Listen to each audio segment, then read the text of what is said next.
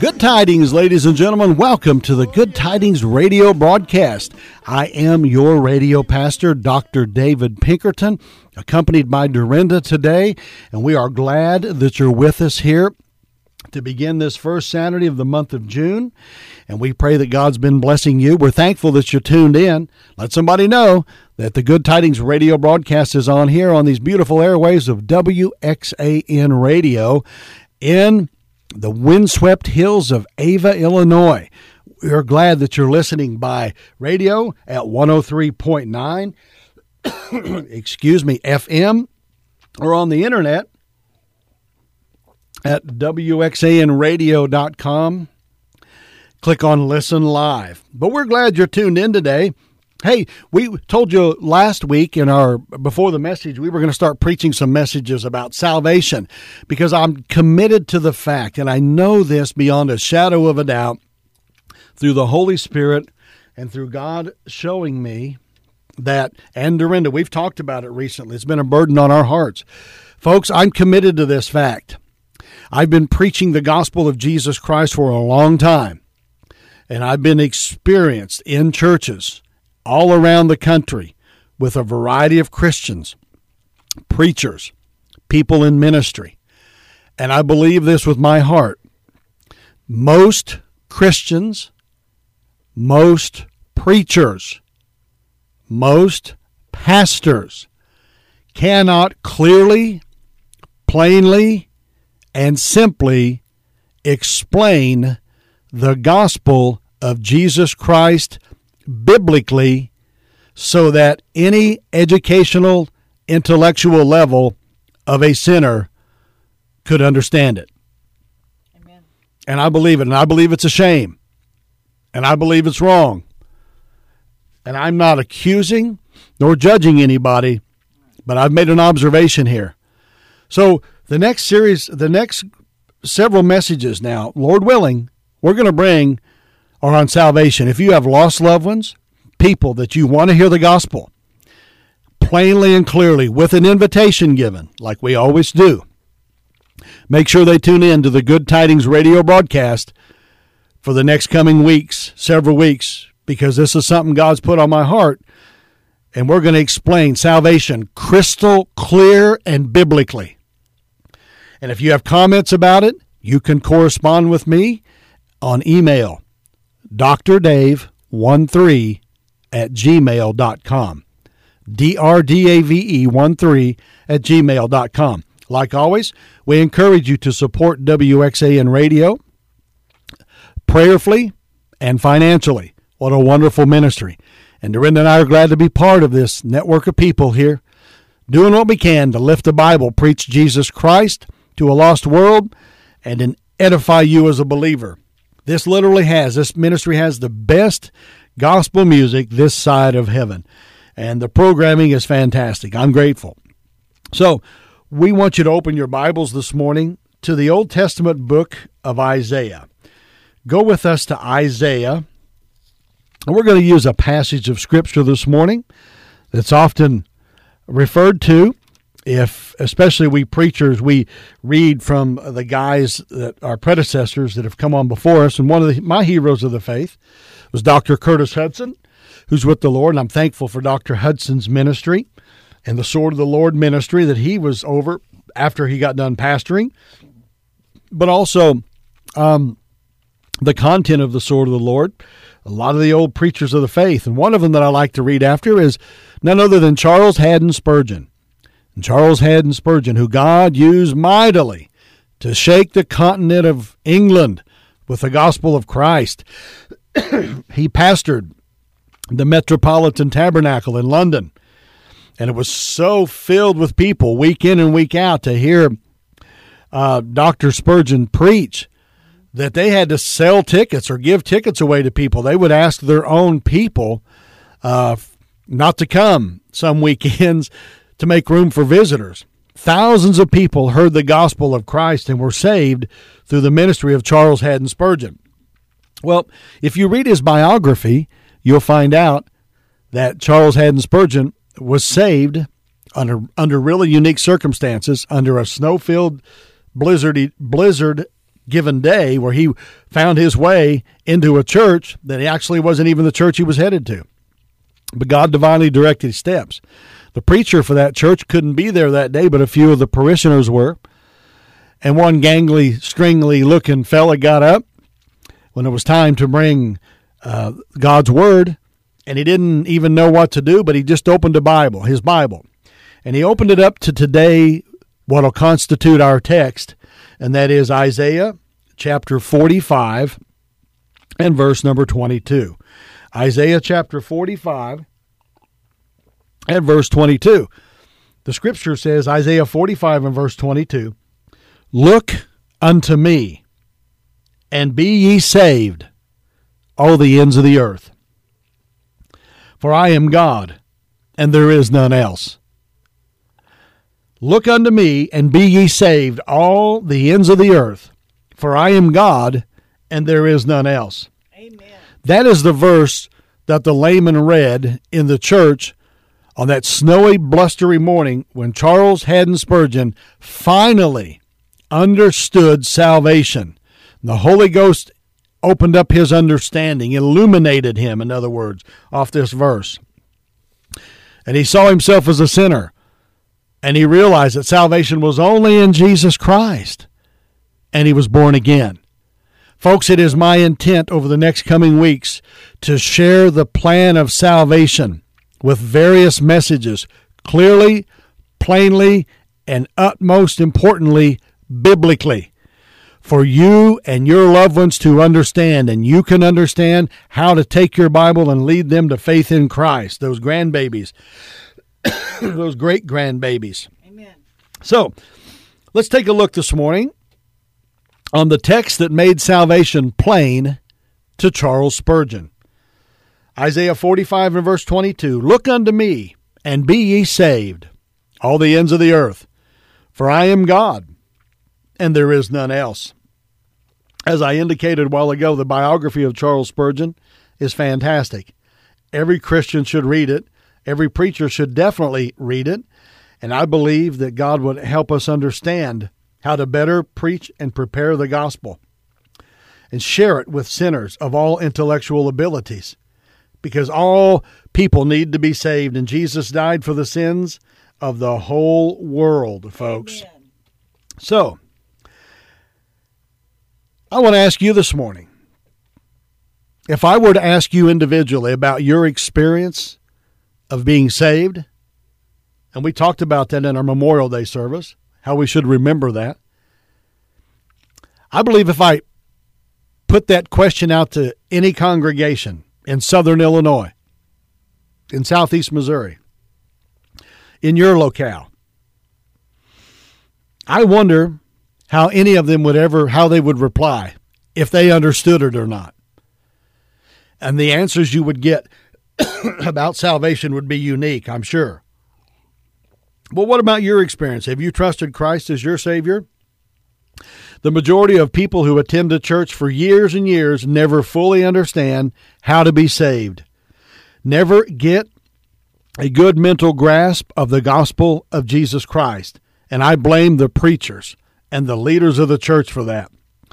And for that reason, and for what we've just indicated, for the next few weeks, Dorinda and I are going to share scriptures. We're going to share messages. That we want to preach a clear salvation message to you so that you can understand it. The same way it was preached to Charles Haddon Spurgeon the day he was saved.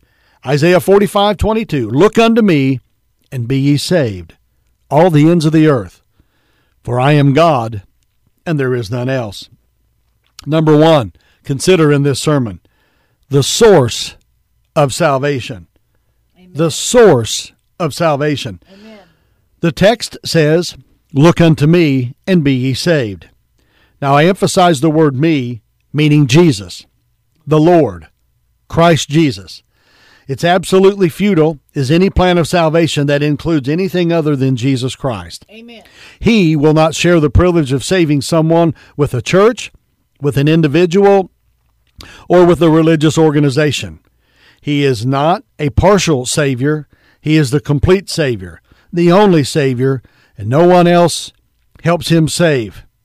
If we added anything to Christ's salvation, it would take away from what he did on the cross of Calvary. Right. His sacrificial death, his shed blood, his burial in the tomb and resurrection. Jesus is the source of salvation. Amen. John chapter 1 and verse 13, which were born not of blood, nor of the will of the flesh, nor of the will of man, but of God.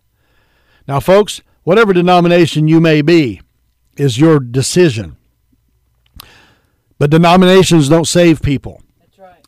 Isaiah 45, verse 22, this text that God used to save Charles Haddon Spurgeon, the text says, Look un it doesn't say look unto the church, look unto your good life, look unto your baptism, or look unto your reformation, or look unto your ordinances, or look unto your sacraments.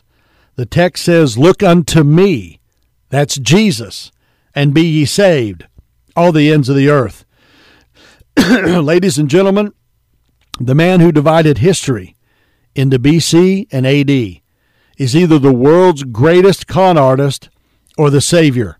Jesus Christ is either the most fantastic liar that ever walked on this earth, or he is what he claimed to be the Son of God. Amen. And what he said is absolutely true.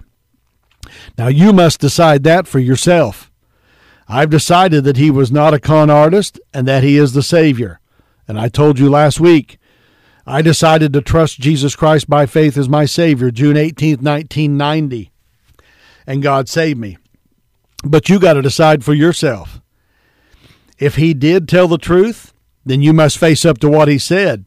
Because He said in John 14, verse 6, I am the way, the truth, and the life. No man cometh unto the Father but by me. Amen. Folks, that needs no interpretation. That's right. It just needs to be read and accepted. Amen. Acts chapter 4 and verse 12. Neither is there salvation in any other, for there is none other name under heaven given among men whereby we must be saved. Over and over and over again, the Bible makes it plain that Jesus is the Savior. Amen. John 3:16, the best known verse in the Bible. For God so loved the world that he gave his only begotten son, that's Jesus, that whosoever believeth in him should not perish but have everlasting life. In John chapter 3 and verse 18, he that believeth on him let me say this morning in the book of John, in the Gospel of John, the word believeth, believing in its various forms, means to trust in, to depend upon, or to rely upon Jesus Christ and Him alone as your personal Savior. But it's found over 90 times. and in John chapter 3 and verse 18, he that believeth on him, that's the Son, is not condemned. In other words, not under a sentence, a sin penalty. But he that believeth not is condemned already, because he hath not believed in the name of the only begotten Son of God. Jesus is the Savior. The Bible says in 1 John chapter 5 and verse 12, He that hath made, he that hath the Son hath life, and he that hath not the Son of God hath not life. That is as plain as it can be. It doesn't say, He that hath the church hath life. It doesn't say, He that hath the Baptist label hath life. It doesn't say, He that hath baptism hath life. It doesn't say, He that hath a good moral life hath life. It doesn't say, He that is honest hath life. It says, He that hath the Son hath life. And he that hath not the Son of God hath not life. The word hath is an important word. Don't forget that. One is a Christian because of what he or she has, not because of what they do. Amen. What must one do in order to be a millionaire? Some somebody would say have money. And you're right. But to be a millionaire, you must have a specific amount of money, a million dollars. Very simple, isn't it? Everyone understands that. It is not what one does or how one lives that makes him a millionaire. It is not what one promises to do in the future that makes him or her a millionaire. It is what one has that makes them a millionaire. And the key word is hinges on have, have, have, not do. Now, let me ask you a simple question. So simple that many well meaning people will stumble over it. What must one have to be a Christian? Christ. Amen. 1 John 5:12 He that hath the Son hath life. Jesus Christ is the source of salvation. Amen. Jesus Dorinda accepted him when she was young. Folks, if you stood at the gate of heaven today and God said, "Why should I let you into my heaven?" what would you answer him? Some of you would say, My grandmother saved me. Pastor David saved me. I've been a good person. I've never got a speeding ticket. I've never done this or that. You'd make up all kinds of things, and you may be well meaning. But the Lord's not going to let you into heaven unless you have the right word, the right person. And you're going to have to say to Him, I have trusted by faith Jesus Christ as my personal Savior. And, folks, your only hope of heaven is that Jesus Christ died for you on the cross, and He did. He shed His blood in your place to pay the sin debt that you owe. And, folks, the only way you're getting to heaven is to look to Him for your salvation. Amen.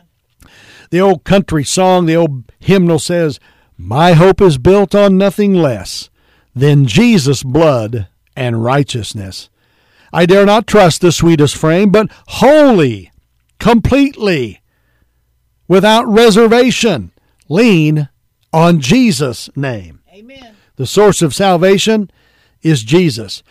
Isaiah 45 22, our text says, Look unto me, that's Jesus, and be saved, all the ends of the earth, for I am God, and there is none else. One of the saddest things, and Dorinda understands this too, is that many well meaning people are looking to something other than Jesus for their salvation. Some are looking to their good moral life, their church rituals, their church membership, or church ordinances, or their baptism. Some are looking to their baptism and depending on that to get them to heaven. But there is no promise in the Bible to those who look unto anything other than Jesus Christ and Him alone. Amen. Folks, you will die in your sins and go to hell if Jesus and Him alone is not your Savior. Why doesn't the world see it? We know. The Bible says in Corinthians that the God, the little g, the God of this world, hath blinded the minds of them that believe not, lest the light of the glorious gospel of Christ, who is the image of God, should shine unto them, and they should believe, trust in, depend upon. He doesn't care if you're, he hopes. Matter of fact, the devil, he doesn't care if you believe your baptism or your membership or your morality or your charitable, benevolent contributions will get you to heaven. If you're hanging on those, he's glad. He just doesn't want you hanging solely and completely on Jesus because the devil knows that Jesus is the Savior. Amen. So why doesn't the world see it? That's why. why don't religious leaders understand it? Because the devil's clouded their minds. Look unto me and be ye saved, all the ends of the earth. For I am God, and there is none else. Christ is the only source of salvation. Do you have him as your Savior today? Do you know him? Folks, we not only have in this text the source of our salvation, but secondly, the scope of our salvation. Look unto me and be ye saved, all the ends of the earth. Don't miss this. I love preaching for several reasons, but the main reason is because everybody that I preach to is a prospect. Everybody needs what I have to offer through the Bible, and that is forgiveness of their sins. Amen. Folks, if I were selling refrigerators, not everybody would need one. If I were selling automobiles, Not everybody would need one. But there is nobody alive who doesn't need forgiveness of their sins through faith in Christ. Amen. Because Romans 3:23, all have sinned and come short of the glory of God. The scope of salvation is all the ends of the earth. Amen. I have no patience with Calvinists who teach a limited atonement. If anything in the Bible is made clear, the Bible's very clear, is the fact that Christ died for the sins of all men. Amen. Hebrews 2 9. Right. But we see Jesus, who was made a little lower than the angels for the suffering of death, crowned with glory and honor, that he, by the grace of God, should taste death for every man. 1 John chapter 2 and verse 2. He is the propitiation, atoning sacrifice, in other words, for our sins, and not for ours only, but also for the sins of the whole world. John 3:16 makes it clear that salvation is for the world, the whole world. For God so loved the world that he gave his only begotten son, that whosoever believeth in him should not perish, but have everlasting life. Jesus can save the worst sinner just as easily as he can save the most moral woman and man on the face of this earth. Look unto me and be ye saved, all the ends of the earth. That's the scope of salvation. Salvation through Jesus Christ is available for all human beings. Amen. 2 Peter 3 9. The Lord is not slack concerning his promise, as some men count slackness, but is long suffering to usward, not willing that any should perish, but that all should come to repentance. Amen. And again the Bible says in 1 Timothy 2:24, who will have all men to be saved and to come unto the knowledge of the truth. Not only did Jesus die on the cross for all men and make salvation possible for all the ends of the earth, but he invites all men to come to him. In Matthew 11:28, Jesus invites all. He says, "Come unto me, all ye that labor and are heavy laden, and I will give you rest." The last invitation in the Bible opens the door as wide as God can possibly open it, and it offers salvation to every human being. Amen. And the Spirit and the bride say, Come. Then God opens the door a little wider and says, And let him that heareth say, Come. And then he opens the door a little wider and adds, And let him that is athirst come. And then to make sure that everyone is included in the invitation, he opens the door as wide as possible and says, And whosoever will, let him take the water of life freely. Revelation 22 17. The scope of salvation is found in the words of the text, all the ends of the earth. Amen. 2,000 years ago, God took every sin that you've ever committed and every sin that you will ever commit if you live to be a thousand years old, friend, and He laid those sin on sins on His Son Jesus. Just like I lay my Bible in my hand, now that the Bible says in Isaiah 53 6, the Lord hath, hath, that's past tense, laid on him, that's Jesus, the iniquity of us all. Jesus died sacrificially in my place, Dorinda's place, your place. And the greatest truth that'll ever course through your brain, friend, is that I'm tell what I'm telling you right now from the Bible. That all the sins that you've ever committed, even the ones you've forgotten about and the ones you hope nobody finds out about, were laid on Jesus Christ over 2,000 years ago. And that is not a figure of speech, it's a biblical fact. 1 Peter 2 and 24 says, who his own self bare our sins in his own body on the tree. That's a fact. 2 Corinthians 5:21 For he hath made him that's God hath made him that's Jesus to be sin for us. He's our propitiation, our atoning sacrifice. That's why he took our place. Who knew no sin that we might be made the righteousness of God, the very righteousness of God in Him. It doesn't come through baptism, morality, church membership, turning over a new leaf. It comes through Jesus and a personal relationship with Him. Look unto me, all ye that are saved, all and all the ends of the earth. Salvation is for everybody. That's the scope of it. The death of Jesus on the cross is sufficient for all, but it's only efficient to those who believe on Jesus as Savior. Have you believed on Him as your Savior? The word believe is found over 99 times in the Gospel of John alone. and it means to trust in Christ to be your personal Savior. Amen. Our friends, have you trusted Christ as your Savior? Would you like to call upon Him right now and follow us in a prayer of faith from the sincerity of your heart? Do it right now.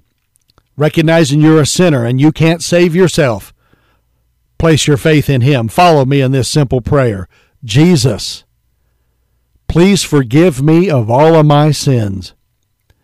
Come into my heart and save me.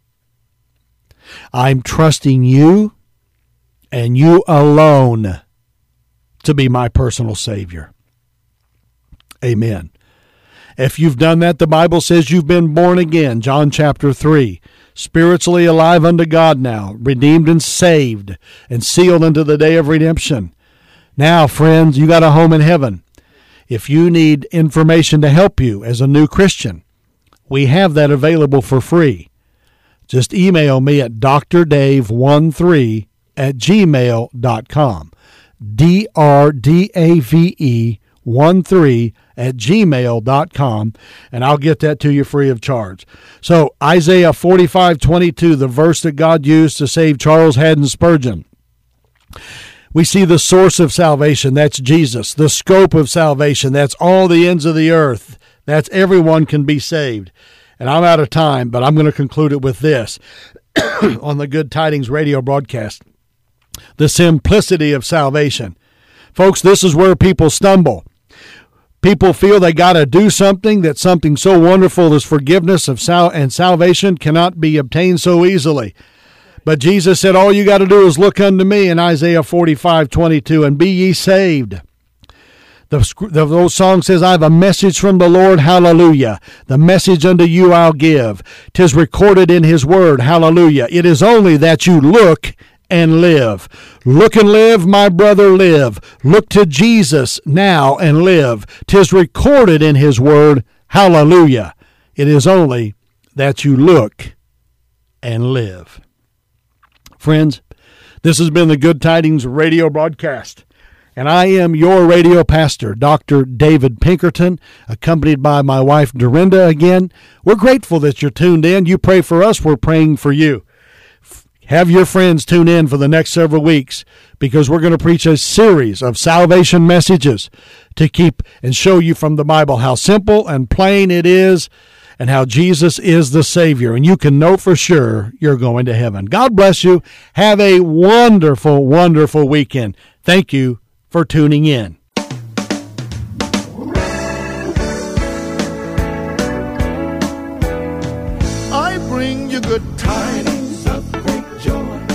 Yes. day is finally here. Emmanuel. God is with us. Oh, No yes. reason to fear. For unto you is born this day Savior Christ our Lord. So fear not. Fear not, for I bring Yes, sir.